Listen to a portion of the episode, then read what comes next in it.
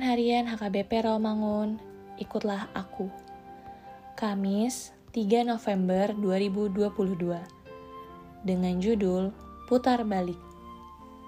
Bacaan pagi kita pada hari ini diambil dari Kolose 3 ayat 5 sampai 11. Bacaan malam kita hari ini diambil dari Daniel 2 ayat 1 sampai 26.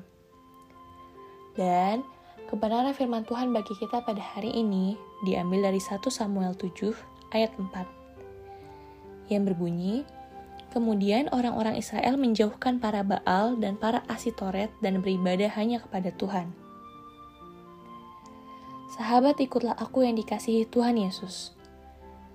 Terkadang, bukan kesempatan berbalik arah yang terlalu jauh. Hanya saja, mata kita terlalu sibuk menikmati pemandangan akan hal-hal yang tidak perlu. Selama 20 tahun, Israel hidup dalam tekanan bangsa Filistin. Bukannya meminta pertolongan kepada Tuhan, bangsa itu lebih memilih untuk meminta pertolongan kepada para Baal dan Asitoret, yakni ilah-ilah dunia yang disembah oleh bangsa lain.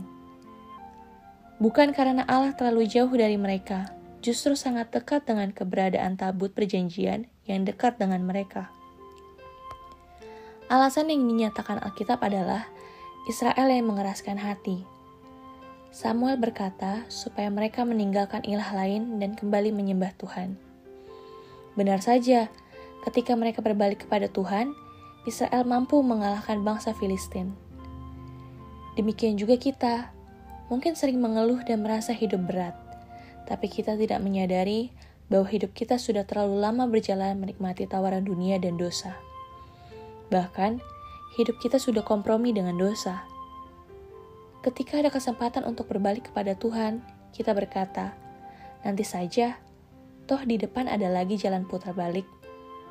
Nanti saja berubah." Terus saja nanti dan nanti hingga waktu berlalu tanpa kita sadari. Akibatnya, kita berjalan jauh hingga terlalu lelah dan tertekan menyaksikan semua tekanan dan pergumulan kehidupan. Sahabat, ikutlah aku. Apakah kita merasa terlalu lelah dengan hidup ini? Inilah kesempatan kita untuk mengikuti jalan balik kepada sumber kehidupan dan tujuan kita, yakni Allah yang menanti kita. Amin. Marilah kita berdoa.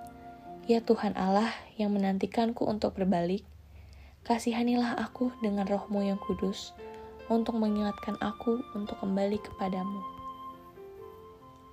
Amin.